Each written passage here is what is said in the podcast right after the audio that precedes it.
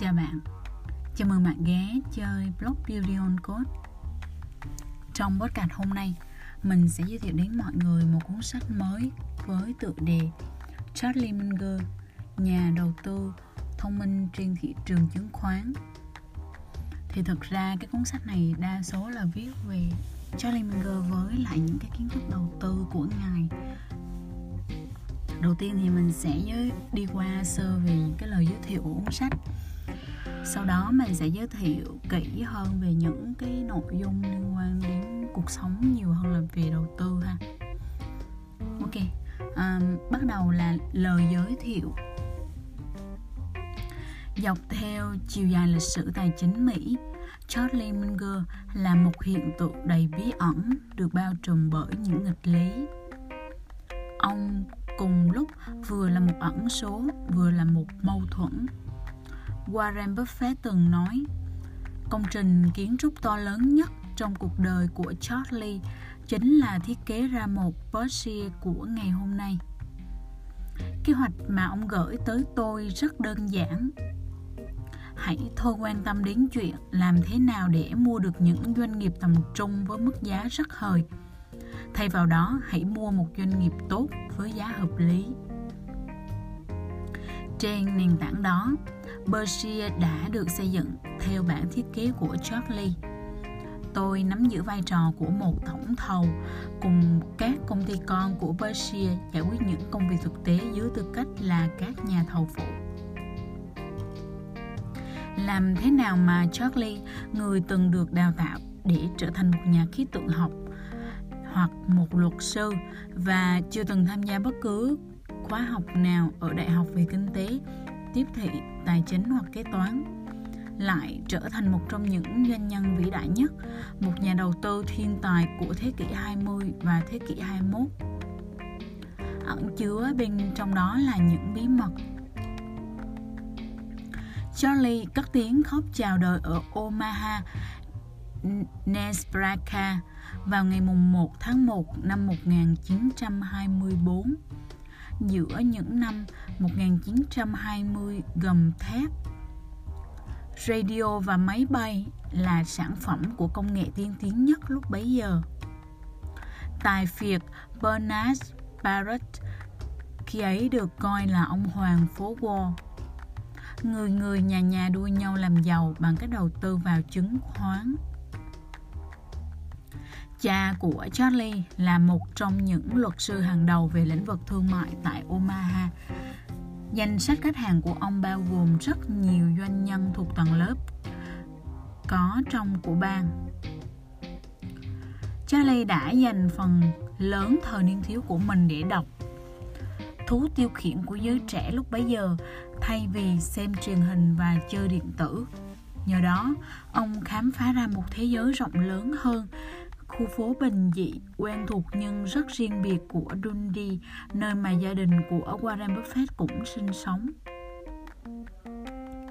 Hai cậu bé học cùng một khối trong cùng một trường trung học. Dù hơn kém nhau 7 tuổi, thực ra một trong những công việc đầu tiên mà Charlie từng làm chính là làm thê cho ông của Warren tại tiệm tạp hóa Buffett trong khu phố cửa tiệm ấy nay vẫn còn nguyên vẹn giữa lòng Dundee cổ kính. Tiệm tạp hóa Buffett chính là nơi giúp Charlie đặt bước chân đầu tiên vào thế giới kinh doanh. Ông học được cách kiểm kê, xếp, sắp xếp kệ hàng, làm hài lòng các thượng đế. Tầm quan trọng của việc đi làm đúng giờ, làm thế nào để hòa hợp với đồng nghiệp khi giải quyết các công việc chung. Và dĩ nhiên, cách để vận hành máy tính tiền nơi mà tiền bạc huyết mạch của việc kinh doanh đang chảy Omaha vào những năm 1930 đã có những khu nhà ở dành cho dân nhập cư gồm người Ý, người Hy Lạp, người Mỹ gốc Phi, người Ireland, người Pháp, Séc, Nga và thậm chí là cả người Hoa. Rất nhiều người nhập cư làm việc cho công ty đường sắt Union Pacific và các nhà máy chế biến thịt. các công ty này hoạt động tập trung tại Omaha. Charlie đi học ở trường công cùng với con em của những người dân nhập cư đó. Bởi vậy, ông đã hình thành trong mình một nhận thức đúng đắn, không chỉ về văn hóa mà còn về tiềm năng thương mại của họ và sẵn sàng làm việc cật lực để đem tới cho những đứa trẻ kia một cuộc sống tốt đẹp hơn.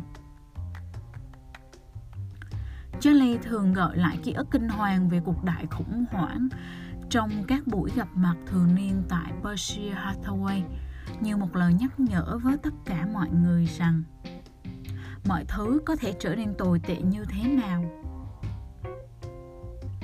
Thế nhưng, Omaha không phải gánh chịu những hậu quả nặng nề như các vùng khác của nước Mỹ trong suốt cuộc đại khủng hoảng. Một phần vì thành phố này là điểm giao, là con đường liên thông giữa hai tuyến xe lửa chính Union Pacific và Burlington. Và cũng bởi Omaha là quê hương của Union Stock Yards, thị trường giống vật nuôi sôi động và là trung tâm công nghiệp chế biến thịt lớn thứ hai thế giới lúc bấy giờ, chỉ sau Chicago. Hội tụ đầy đủ các yếu tố về hàng hóa và vận tải, Omaha đã thu hút các công ty chế biến thịt lớn đến thành lập các nhà máy chế biến ở Nam Omaha. Nước Mỹ có thể rơi vào một cuộc khủng hoảng trầm trọng, nhưng suy cho cùng vẫn phải tiêu thụ một lượng lương thực đủ để duy trì cuộc sống. Nhiều như số lượng 20.000 con lợn, cừu và gia súc được vận chuyển tới Omaha mỗi ngày những con vật này cần phải được giết mổ, chế biến, đóng gói và vận chuyển đến các vùng khác của đất nước. Thị trường chăn nuôi và chế biến tạo ra rất nhiều hoạt động kinh tế ngay trong những thời điểm khó khăn như vậy. Công ty xây dựng Kwik ngày nay là một trong những tập đoàn xây dựng lớn nhất Bắc Mỹ, được thành lập tại Omaha, Dự án quan trọng đầu tiên mà công ty này nhận được chính là xây dựng tòa Livestock Exchange trực thuộc Union Stock Yards. Peter Kawit là người có ảnh hưởng lớn tới cả Charlie lẫn Warren và trụ sở chính của Berkshire ngày nay cũng nằm trong Keyworth Plaza. Charlie học được học về các giao dịch kinh doanh từ những doanh nhân lỗi lạc của Omaha thông qua cha mình là người đại diện pháp lý cho cả gia đình Hitchcock, chủ của tờ báo hàng đầu và gia đình Conzi, người sở hữu ngân hàng lớn nhất thành phố. Sau khi tốt nghiệp trung học, chàng trai 17 tuổi Charlie theo đuổi con đường nghiên cứu toán học tại Đại học Michigan. Một năm sau trận Trăng Châu Cảng, Charlie 19 tuổi quyết định bỏ học đại học và gia nhập không quân Hoa Kỳ. Quân đội gửi ông đến Contact ở Pasadena, California vì mục đích nghiên cứu khí tượng.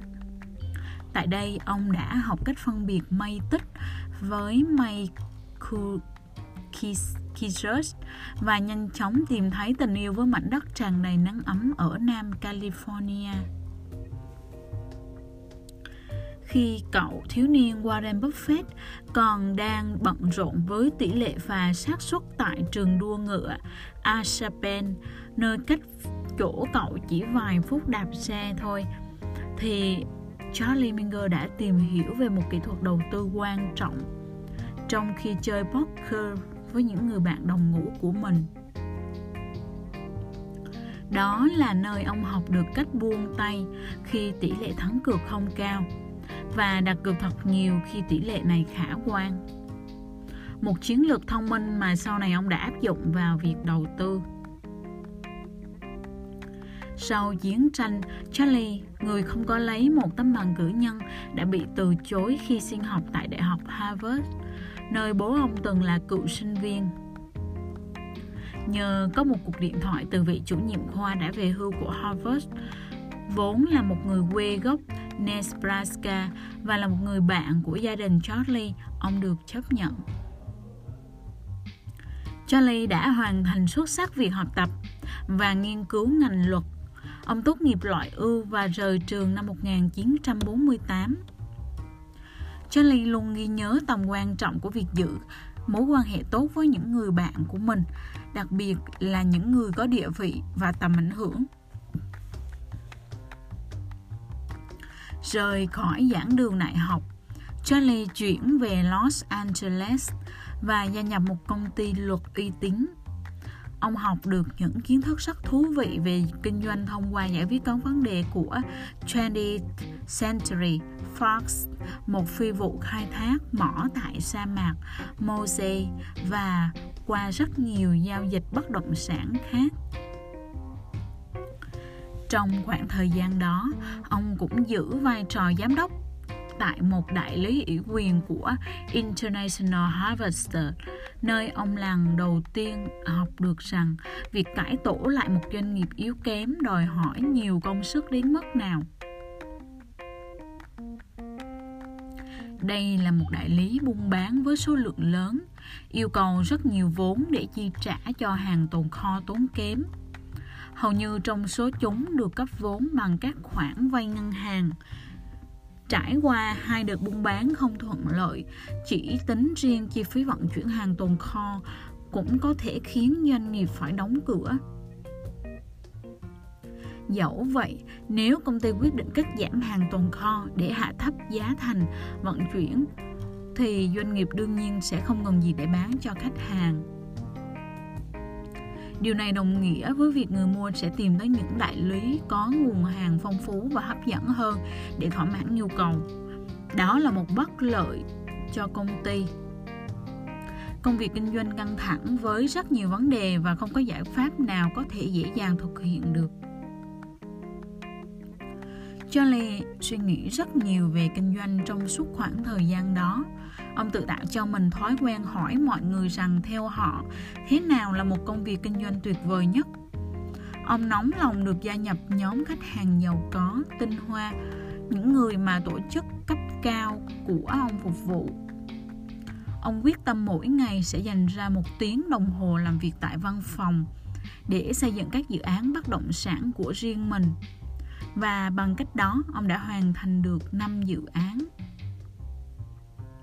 Ông nói rằng một triệu đô la đầu tiên mà ông tạo ra là số tiền ông mất nhiều công sức nhất để kiếm được. Cũng chính trong khoảng thời gian này, Charlie nhận ra rằng nếu chỉ tiếp tục theo đuổi ngành luật, ông sẽ không bao giờ trở nên thật sự giàu có. Ông cần phải thực hiện một điều gì đó khác biệt mùa hè năm 1959 khi đang ở Omaha để giải quyết các vấn đề về thừa kế tài sản của cha mình. Charlie gặp lại hai người bạn cũ tại câu lạc bộ Omaha, một câu lạc bộ kiến của trung tâm thành phố, nơi các doanh nhân thường lui tới để ăn nhẹ vào buổi chiều, uống chút gì đó và hút xì gà vào buổi tối. Họ quyết định dẫn một anh bạn của họ tới cùng người đang điều hành một công ty mà họ đã dốc tiền vào để đầu tư và tin chắc rằng Charlie sẽ rất hứng thú gặp gỡ. Một người đàn ông trẻ, tuổi có tên là Warren Buffett. Theo tất cả các nguồn tin, hai bên đã bị thu hút lẫn nhau lần gần như ngay lập tức. Warren gợi sướng câu chuyện bằng việc tung ra một bài chỉ trích kịch liệt về thiên tài đầu tư Benjamin Graham. Charlie biết khá nhiều về Graham và không hẹn mà gặp, họ bắt đầu bàn luận về kinh doanh và chứng khoán. Cuộc nói chuyện ngày càng sôi nổi tới mức Charlie và Warren gần như không nhận ra rằng hai người bạn của họ đã đứng lên và ra về từ lúc nào. Đó là khởi đầu của một mối quan hệ lâu dài và đem lại nhiều lợi ích được coi như là tình anh em gắn bó trong công việc. Họ gặp nhau rất thường xuyên trong những ngày tiếp theo. Một buổi tối, sau khi dùng bữa, Charlie hỏi ý kiến Warren về việc liệu có khả thi không nếu Charlie muốn mở một công ty đầu tư chung như công ty của Warren tại California. Warren nói rằng mình không thể tìm thấy lý do nào để phản đối. Sau khi Charlie mở trở lại California, ông đã cùng với Warren nói chuyện điện thoại hàng tuần trong suốt vài năm tiếp theo. Cuối cùng, vào năm 1962, Charlie thành lập công ty đầu tư mà ông hợp tác với một người bạn cũ từng chơi poker với mình. Người này làm cũng là một thương gia tại sàn chứng khoán Pacific Coast. Ông đồng thời mở thêm và điều hành một công ty luật gồm Munger, Tollers, Hills và Walsh. Trong vòng 3 năm, ông Tuận tạm dừng các hoạt động liên quan đến luật để tập trung vào việc đầu tư toàn thời gian. Công ty đầu tư của Charlie không giống với công ty của Warren. Ông chấp nhận một vài khoản nợ để thực hiện các giao dịch của mình. Ông đặc biệt có hứng thú với việc kinh doanh cổ phiếu chứng khoán. Ông đã thực hiện một hợp đồng mua bán chứng khoán có liên quan tới British Columbia Power PC BCP. Ông công ty này đã được chính phủ California, à, Canada tiếp quản. Giá thu mua lúc bấy giờ là 22 đô một cổ phiếu. PCB bán với giá 19 đô la một cổ phiếu. Suy tính rằng thỏa thuận cuối cùng có thể dẫn tới việc giá một cổ phiếu sẽ là 22 đô. Charlie quyết định dốc toàn bộ tài sản của công ty, tiền của chính mình và tiền ông và tiền mà ông vay mượn để mua hết cổ phiếu của PCB và đầu tư vào đối tượng này. Giao dịch cuối cùng cũng đem lại kết quả BCP được mua với giá 22 đô một cổ phiếu và Charlie xuất hiện tài tình như một tên cướp. Vào những năm 1960, Charlie và Warren đang tập trung nghiên cứu tờ Pink Six, săn lùng một doanh nghiệp tiềm năng với mức giá hợp lý. Một trong những công ty mà họ tìm thấy được là Blue Chip Stamps. Blue Chip là một công ty kinh doanh tem. Những doanh nghiệp khác phải mua tem kinh doanh của Blue Chip để cung cấp cho khách hàng của mình những người mà sau đó sẽ đem lại, mang tem đem đổi lấy các giải thưởng mà Blue Chip cung cấp. Nó giống như là một hình thức sớm hơn của các chương trình đổi thưởng. Điều khiến doanh nghiệp này trở nên hấp dẫn trong mắt Charlie chính là vì Blue Chip luôn có một quỹ tài sản chung được gọi là tiền nổi. Khoản tiền được tạo ra trong khoảng thời gian trống từ lúc Blue Chip bán tem đến khi khách hàng đổi trả tem cổ phiếu của Blue Chip luôn được định giá rất cao, cũng ẩn chứa lý do của nó sự thật là chính phủ Mỹ đã kiện công ty này về vấn đề chống độc quyền. Charlie, dưới tư cách một luật sư, chắc chắn rằng vụ kiện sẽ được giải quyết với lợi thế nghiêng về phía Blue Chip, và quả thật là như vậy. Charlie thông qua các cộng sự của mình và Warren thông qua Berkshire đồng thời cũng nắm quyền kiểm soát công ty và Charlie trở thành giám đốc.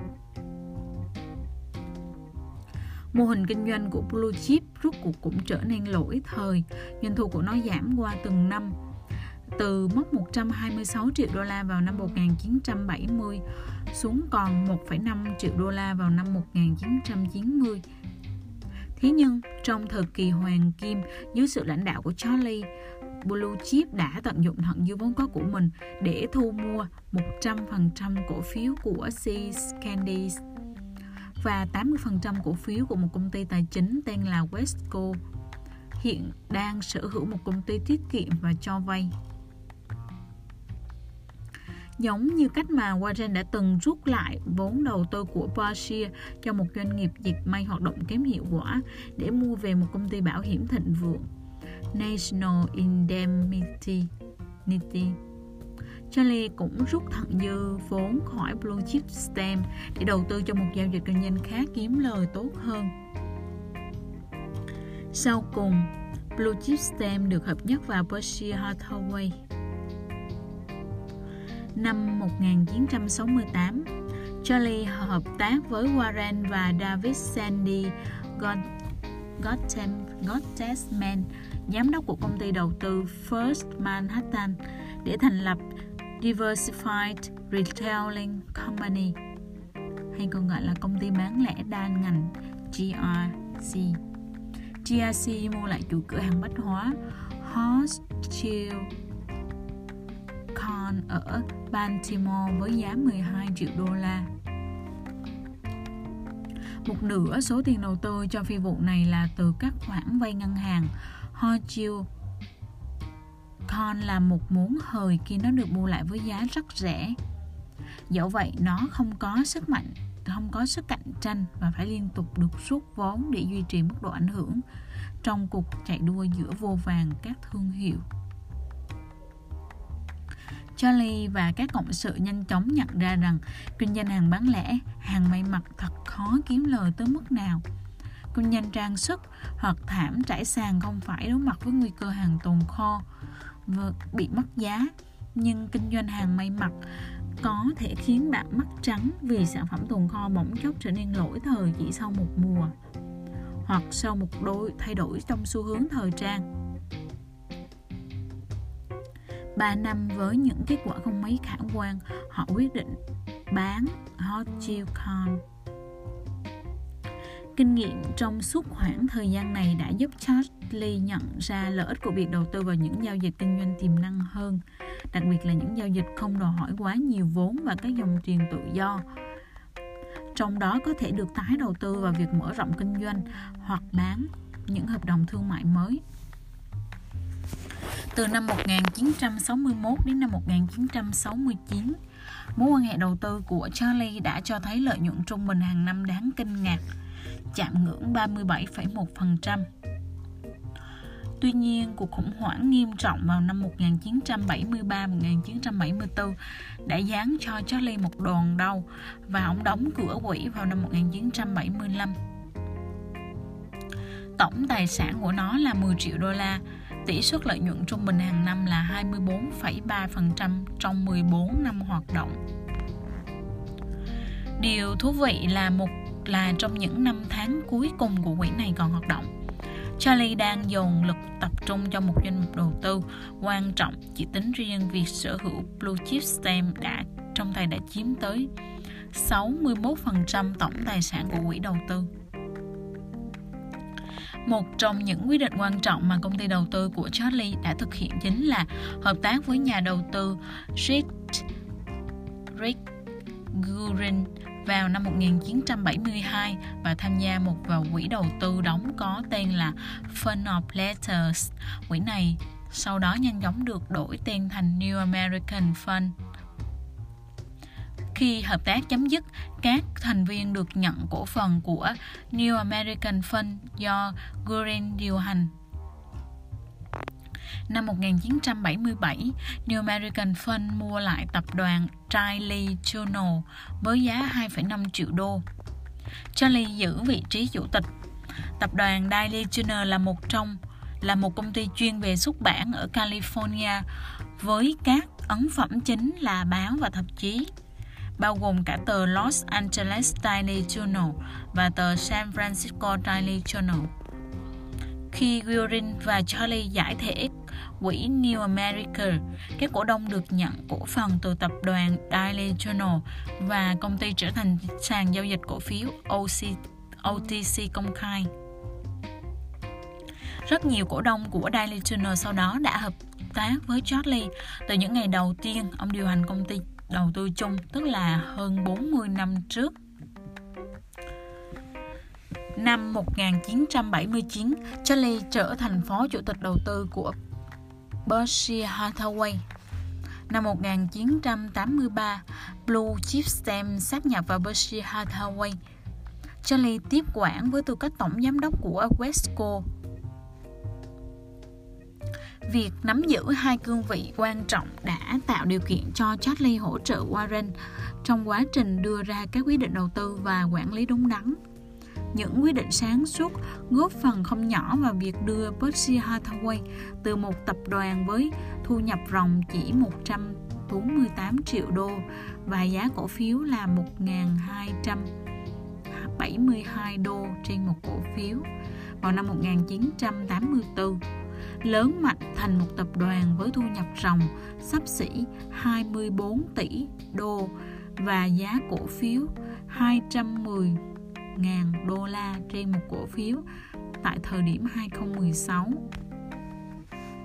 Hiện tại, ở tuổi 92, Charlie là phó chủ tịch đương nhiệm của Berkshire Hathaway, công ty tư nhân lớn nhất G. Với giá vốn hóa thị trường ở vào mức 362 tỷ đô, đồng thời là giám đốc tập đoàn Daily Journal với tổng tài sản cá nhân vượt mức 2 tỷ đô la Mỹ. Nhận xét về ảnh hưởng to lớn của Charlie đối với phong cách đầu tư của mình trong suốt 57 năm qua, Warren nhận tâm sự. Khác với Ben Graham, Charlie không chỉ dạy tôi mua những món hời, đây chính là ảnh hưởng của anh ấy đối với tôi. Những tác động mạnh mẽ của Charlie đã khiến tầm nhìn của tôi được mở rộng hơn bao giờ hết. Đó không gì khác chính là nội lực của Charlie.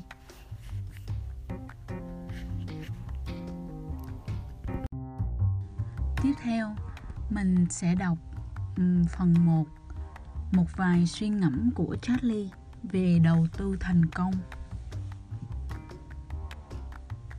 Làm giàu nhanh chóng Ham muốn làm giàu nhanh chóng thường đem lại không ít rủi ro. Nỗ lực để kiếm thật nhiều tiền trong một khoảng thời gian ngắn thường tiềm ẩn nhiều mối đe dọa bởi khi đó chúng ta phải đánh cược một cách liều lĩnh vào cổ phiếu hoặc những tài sản có biến động liên tục về giá. Có hàng tá người cũng muốn làm giàu nhanh chóng như chúng ta. Không ít trong số họ săn lùng được các nguồn tin đáng tin cậy mà chúng ta không có. Các định hướng về mức giá ngắn hạn của bất cứ hợp đồng đảm bảo hay hợp đồng phát sinh đều phải hứng chịu những thay đổi bất thường. Bắt nguồn từ một số trường hợp chúng ta không biết phải xử lý các giao dịch kinh doanh hoặc các tài sản ngầm với giá trị thực của chúng như thế nào. Quan trọng hơn cả, người kinh doanh phải đối mặt với vấn đề về đòn bẩy thương mại.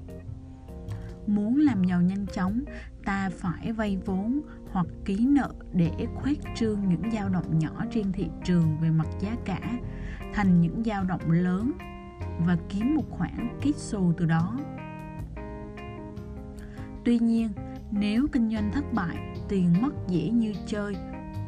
Chúng ta mua được cổ phiếu tiềm năng và tin chắc rằng mình sắp giàu to. Nhưng chỉ cần một sự kiện kinh hoàng như ngày 11 tháng 9 lặp lại, thị trường cổ phiếu tan tành và chúng ta mắt trắng. Trong những ngày đầu vào nghề, Charlie lợi dụng rất nhiều vốn để đầu tư vào cổ phiếu của mình. Nhưng thời gian đã khiến Charlie trưởng thành hơn. Ông nhận ra mối nguy hại mà, mối nguy hại mà hình thức kinh doanh này gây ra. Và sẵn sàng tìm mọi cách để tránh vay nợ, chỉ tập trung đầu tư vào kinh doanh dài hạn phương thức đem lại nguồn lợi kinh tế vững bền. Học cách từ bỏ. Cuộc sống ở một khía cạnh nào đó giống như trò poker vậy. Đôi khi bạn phải học cách từ bỏ dù bạn đang nắm trong tay những quân bài quý giá. Bạn phải học cách sửa chữa các sai lầm và chấp nhận những sự thật có thể làm thay đổi cuộc chơi. Charlie học được những điều trên khi ông giải quyết công việc với hãng cho vay thế chấp Freddie Mac.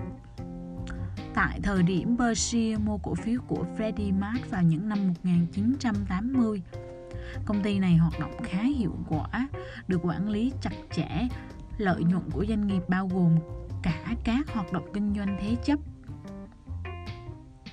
Theo thời gian, Freddie mở rộng kinh doanh sang một hướng mới. Ở đó họ cố tình lợi dụng vị thế cổ phiếu của mình để mượn những khoản tiền ngắn hạn và cho vay dài hạn. Cũng chính là tình huống tài chính đã đẩy Le, Lehman Brothers tới kết cục phá sản. Nhận thấy nguy cơ tiềm ẩn ngày một gia tăng và sự thay đổi nhanh chóng trong phương thức quản lý của Freddie Mac năm 1999, Persia đã bán đi toàn bộ vốn đầu tư của mình tại công ty này để đổi lại một khoản lợi nhuận không nhỏ.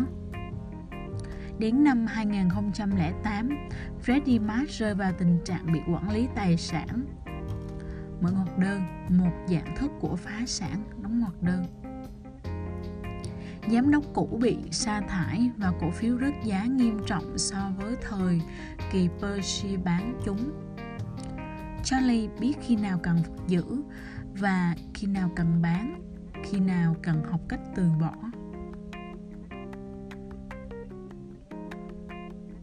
khởi đầu của sự thông thái nhận thức được những gì mình không biết là khởi đầu của sự khôn ngoan càng trở nên thông minh bao nhiêu ta càng nhận ra hiểu biết của mình hạn hẹp bấy nhiêu khi chủ động nhận thức về khiếm khuyết của bản thân chúng ta đang thúc đẩy chính mình phải học hỏi nhiều hơn đó chính là điểm khởi đầu của sự khôn ngoan trong thế giới đầu tư và kinh doanh của Charlie, có một thứ ông gọi là giới hạn của năng lực. Nó bao gồm tất cả những lĩnh vực đầu tư cũng như những doanh nghiệp mà ông có khả năng bao quát và đánh giá. Dẫu vậy, luôn tồn tại rất nhiều thứ nằm ngoài giới hạn mà Charlie khó có thể định giá được. Bằng việc tìm ra biên giới hiểu biết của mình, ông có thể tránh rút rót tiền vào những khoản đầu tư vô nghĩa hoặc khám phá những kiến thức phong phú hơn trong kinh doanh dần rèn luyện khả năng định giá một doanh nghiệp và mở rộng phạm vi hiểu biết của bản thân trong suốt cuộc đời mình, charlie đã mở rộng phạm vi ấy, khiến nó bao trùm tới hầu khắp các lĩnh vực, từ bảo hiểm thương mại, ngân hàng, báo chí, truyền hình, hàng không, xây dựng thương hiệu đồ ngọt, công nghiệp, chế tạo dụng cụ, sản xuất ủng đồ lót, điều hành công ty điện lực đến ngân hàng đầu tư. Hành trình dẫn tới sự thông thái của Charlie bắt đầu từ nhận thức sự nhận thức về giới hạn của chính mình và tự phá vỡ giới hạn bằng việc thực sự bắt tay vào làm một việc gì đó.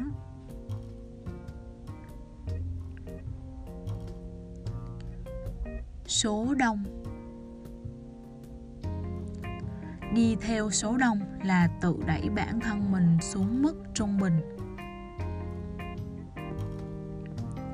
Charlie muốn nói rằng nếu chúng ta đầu tư vào một quỹ đầu tư theo chỉ số chúng ta chỉ là một nhà đầu tư tầm trung. Chúng ta không bao giờ vượt qua mức trung bình. Điều này đồng nghĩa với việc chấp nhận thua cuộc. Nếu chúng ta mua cổ phiếu của quỹ đầu tư theo chỉ số tại thời điểm thăng hoa của thị trường đầu cơ giá lên và thị trường này sụp đổ, việc thua lỗ hàng năm ròng là không thể tránh khỏi. Trong thế giới của Charlie, một người mua trong khi những người khác bán là điều khó có thể thực hiện được nếu người đó chỉ chăm chăm chạy theo số đông.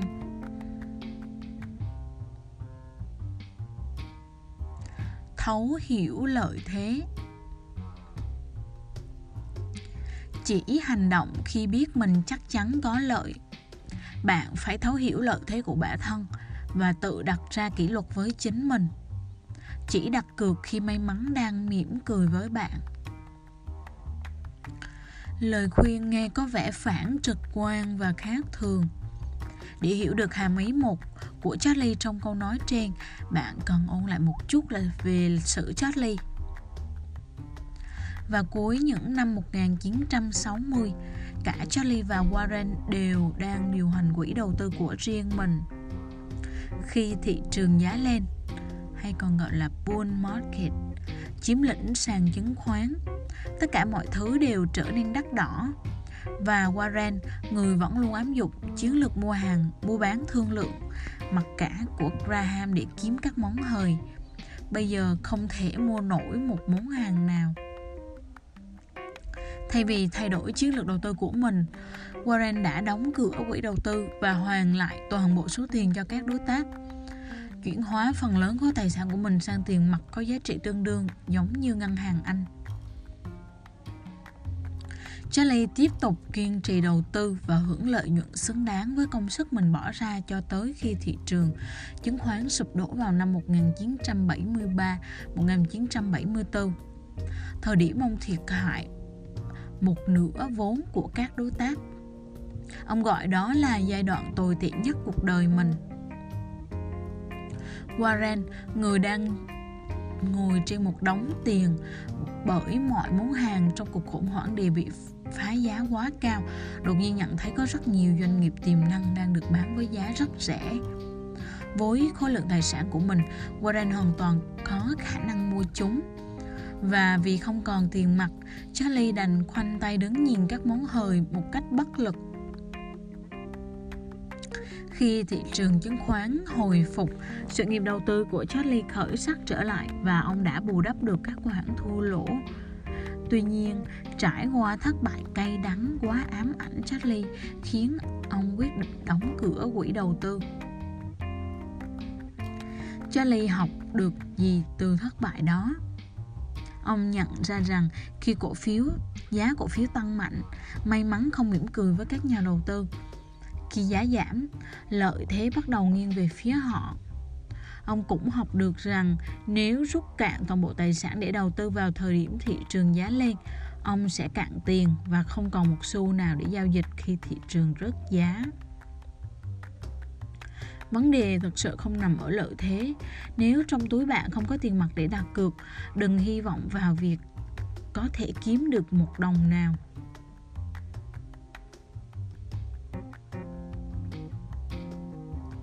Làm chủ doanh nghiệp.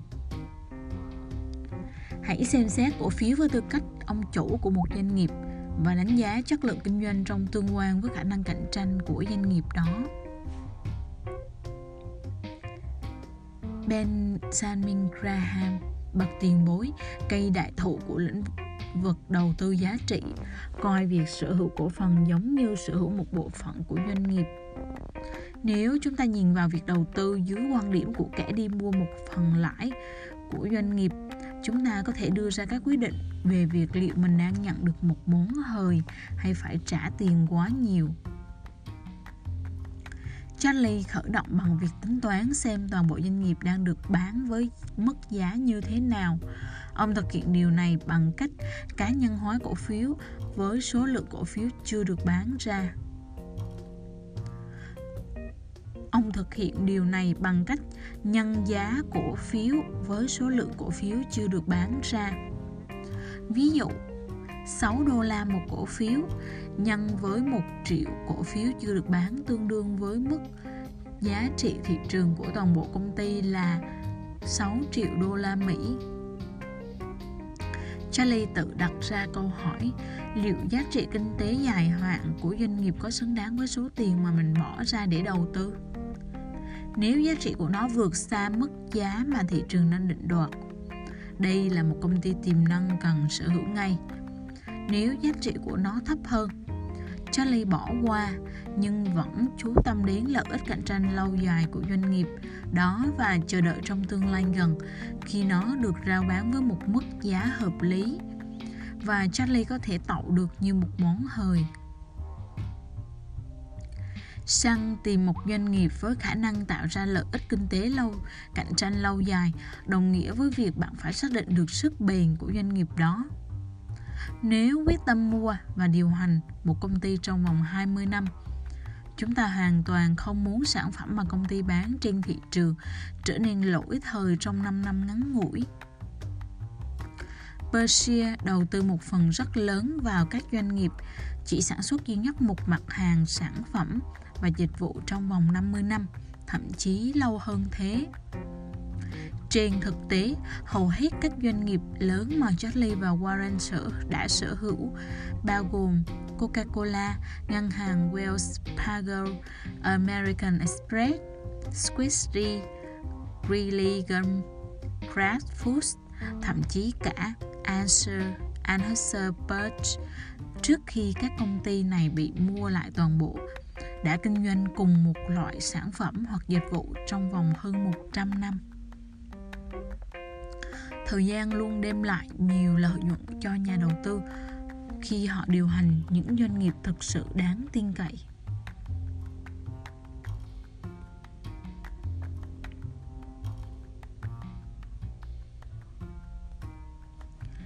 chờ đợi là điều khó khăn nhất bạn cần phải kiên nhẫn và chờ đợi cho đến khi mục tiêu xuất hiện. Điều này trái với lẽ thường, khi con người nói chờ đợi, họ chỉ đơn thuần chờ đợi mà không làm gì cả. Với chúng ta, điều này thật sự dễ dàng bởi chúng ta có rất nhiều thứ khác để làm. Nhưng với một người bình thường, bạn thử tưởng tượng xem liệu họ có thể ngồi đó mà không làm gì trong vòng 5 năm hay không. Bạn sẽ cảm thấy trì trệ và vô dụng bạn chắc chắn sẽ làm điều gì đó ngu ngốc chúng ta đã bàn luận về quan điểm của charlie đối với phẩm chất kiên nhẫn trong những câu chuyện trước đó nhưng trong trường hợp bạn là một người hoài nghi, tôi muốn bạn đọc thật kỹ phát ngôn mà Charlie đã trình bày về vấn đề này trong hội nghị thường niên của Daily Journal năm 2014. Tuyên bố nêu trên của Charlie chính là chìa khóa mở ra một trong những bí mật lớn nhất làm nên thành công và sự giàu có kỳ diệu của ông. Và hãy tin tôi, nếu tôi nói rằng trong số 40.000 người tham dự cuộc họp thường niên của Berkshire Hathaway, bao gồm hàng nghìn chuyên gia trong lĩnh vực đầu tư, chỉ có khoảng 10 người thực sự thấu hiểu lời khuyên của Charlie và có khả năng áp dụng nó vào thực tế. Vậy nên, điều tôi muốn bạn làm là đọc kỹ lại từng câu từng chữ để khám phá mọi sắc thái và ý nghĩa mà câu nói mang lại. Hiện thực hóa những châm ngôn của cuốn sách này bạn sẽ nhận ra tầm quan trọng thực sự của yếu tố kiên nhẫn mà charlie đã nhấn mạnh. Hầu hết các nhà đầu tư thường nóng vội đó là lý do họ thất bại ngay những bước đầu tiên. Tại sao? Cổ phần gần như luôn luôn được bán với giá trị cao hơn giá trị thực và giá trị dài hạn của chúng như lẽ thường tình nếu bạn tỉnh dậy vào sáng mai và nhanh chóng vung tiền đầu tư, vung tiền đầu tư không chút suy nghĩ đắn đo, cơ hội để bạn tìm kiếm được một giao dịch tiềm năng đáp ứng đủ tiêu chuẩn của Charlie gần như bằng không. Hãy cố gắng bỏ ra ít và thu về nhiều bằng việc chờ đợi. Điều này không khó bởi bạn không phải bỏ ra xu nào để thuê người khác chờ đợi. Cách tiếp cận của Charlie khác với lẽ thường, nhưng nó đã chứng minh là một chiến lược đầu tư khôn ngoan trong tất cả các phương pháp đầu tư có thể dẫn đến thành công. Cách thức hiệu quả nhất là biến tự biến mình thành một kẻ đi ngược trào lưu, làm khác với những gì cả thế lệ, thế giới làm và mua những gì người khác bán. Hãy cố gắng thông thả trong khi cả thế giới đang nóng vội bạn nên suy nghĩ về lời khuyên của Charlie theo hướng này. Charlie không chạy ngược chạy xuôi để tìm kiếm một khoản đầu tư hấp dẫn. Ông chờ đợi cơ hội tốt tự đến với mình. Đúng, ông phải luôn luôn tỉnh táo để nắm bắt, nắm chắc thời điểm cơ hội sẽ xuất hiện. Nhưng nếu nó không xuất hiện, Charlie sẽ tiếp tục tìm hiểu và chờ đợi. Điều này khó khăn đến nhường nào hầu hết mọi người sẽ lập tức đứng dậy và bỏ đi tìm một cố vấn đầu tư khác nếu cố vấn đầu tư cũ của họ nói với họ rằng có lẽ sẽ phải mất tới 5 năm để tìm thấy một cơ hội đầu tư béo bở. Kiên nhẫn không phải là bản tính tự nhiên sẵn có của con người. Đó cũng chính là lợi thế khiến cho Charlie thành công hơn tất cả chúng ta bởi hầu hết các nhà đầu tư đều đang vội vã khi họ không có khả năng bỏ ra 5 năm ròng để chờ đợi cơ hội xuất hiện như cách mà Charlie đã làm. Cũng bởi hầu hết những cổ phần, thời gian đều được bán với giá cao gấp ngàn lần giá trị thực của nó. Kết cục của các nhà đầu tư thường là mua lỗ các cổ phiếu. Tôi muốn hỏi các bạn, liệu bạn có phải là một trong 99% các nhà đầu tư thiếu kiên nhẫn đó? Hay bạn cũng giống như Charlie thuộc về một một phần trăm những người đủ kiên nhẫn để chờ đợi và nắm bắt những cơ hội đầu tư hấp dẫn?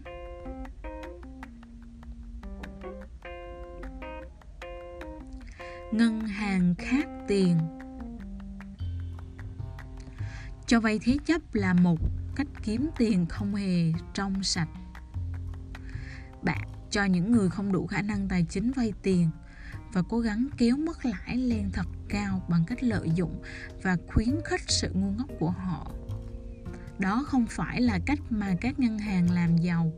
Bạn nên cố gắng kiếm tiền bằng việc bán cho khách hàng những thứ có ích cho họ.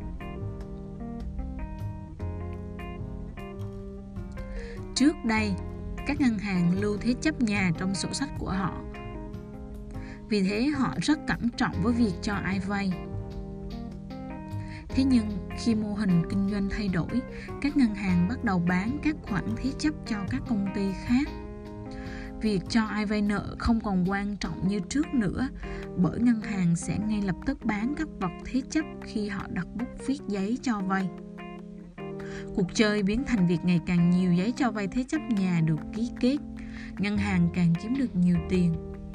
Nếu chủ nhà vỡ nợ, chẳng có ai quan tâm cả. Ngân hàng, sau khi bán vật thế chấp, đã hoàn toàn không liên quan. Đó là yếu tố khiến ngân hàng từ một ngành kinh doanh nhàm chán với mức lương nhàm chán trở thành một lĩnh vực kinh doanh thú vị với mức lương khổng lồ.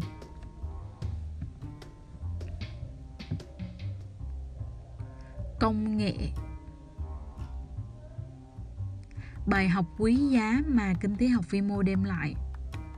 Nó dạy bạn xác định được khi nào công nghệ giúp bạn tiến gần hơn đến thành công và khi nào công nghệ kéo bạn xuống nắm mồ phá sản. Những phương pháp công nghệ tiên tiến có thể hủy hoại một doanh nghiệp đang trên đà phát triển, nhưng cũng có thể làm gia tăng lợi nhuận của nó câu hỏi đầu tiên. Liệu những tiến bộ trong khoa học công nghệ đó có phải là mối đe dọa tiềm tàng đối với các mô hình doanh nghiệp? Ô tô đã thay thế xe ngựa, điện thoại đã thay thế điện báo, máy tính và máy in đã thay thế máy đóng chợ, đánh chữ. Câu hỏi tiếp theo. Liệu những tiến bộ trong khoa học công nghệ có giúp phát triển và mở rộng các hoạt động kinh doanh thương mại? Đây không phải là vấn đề có thể giải thích một cách đơn giản. Điều này còn phụ thuộc vào từng loại hình kinh doanh khác nhau. Nếu doanh nghiệp của bạn là doanh nghiệp hàng hóa, bán ra thị trường những sản phẩm và dịch vụ mà rất nhiều doanh nghiệp khác cũng đang cung cấp. Những cải tiến nhanh, công nghệ làm giảm chi phí đầu tư và gia tăng lãi suất có lẽ cũng sẽ được đối thủ của bạn áp dụng điều này đồng nghĩa với việc bạn có nguy cơ mất đi bất nguy cơ mất đi bất lợi thế nguy cơ mất đi bất cứ lợi thế nào trong số những lợi thế mà công ty công nghệ đem lại. Tình hình càng tệ hơn nữa nếu đối thủ cạnh tranh của bạn cũng à, sử dụng toàn bộ chi phí tiết kiệm trong khâu sản xuất để cắt giảm giá thành sản phẩm và gia tăng thị phần của doanh nghiệp. Ví dụ cải tiến công nghệ XE sẽ tiết kiệm cho doanh nghiệp của bạn 10% chi phí đầu tư đây là một dấu hiệu đáng mừng. Đối thủ của bạn, một công ty khác cũng sở hữu XE và tương tự cũng tiết kiệm 10% chi phí hao tổn. Lúc này, cả hai doanh nghiệp đều đang thăng bằng trên một bàn cân. Nhưng một ngày, nhưng nếu một ngày họ quyết định sử dụng khoản tiết kiệm chi phí đó để cắt giảm 10% giá thành sản phẩm và gia tăng giá trị thị phần của doanh nghiệp trên thị trường, bạn cũng sẽ phải hạ giá sản phẩm của mình nếu như bạn không muốn mất đi toàn bộ thị phần đầu tư. Một mô hình doanh nghiệp hàng hóa với cơ số các đối thủ cạnh tranh. Xét cao cùng chỉ làm giàu cho khách hàng chứ không thể làm giàu cho bản thân. Nếu một cải tiến công nghệ được áp dụng một công ty với lợi ích cạnh tranh dài hạn trên một thị trường độc lập đặc biệt và đầy lợi thế sẽ không có đối thủ với các doanh nghiệp như vậy, công nghệ mới sẽ giúp tiết kiệm 10% chi phí và con số này sẽ không bị hao mòn vào việc cắt giảm giá thành do những đối thủ cạnh tranh 50 giành lấy thị phần. Giả sử Coke phát triển một cải tiến công nghệ làm giảm chi phí sản xuất lên tới 10 cent một chai. Toàn bộ khoản tiết kiệm đó sẽ được đóng góp vào lợi nhuận chung của công ty bởi ngay cả khi Pepsi sáng chế ra một công thức khoa học kỹ thuật tương tự và cắt giảm giá thành sản phẩm của họ, Lịch sử đã chứng minh khách hàng sẽ chọn mua một chai Coke với giá nhỉnh hơn một chút. Đơn giản vì loại đồ uống này của Coke đã in dấu đậm trong tâm trí công chúng tiêu dùng và họ lấy được lòng tin cũng như sự trung thành của họ những công ty với lợi thế cạnh tranh lâu dài cùng các cải tiến trong công nghệ của mình sẽ cắt giảm chi phí và tăng lợi nhuận. Trồng là một trong những ưu thế vượt trội, khiến chúng khác biệt so với những công ty buôn bán hàng hóa thông thường.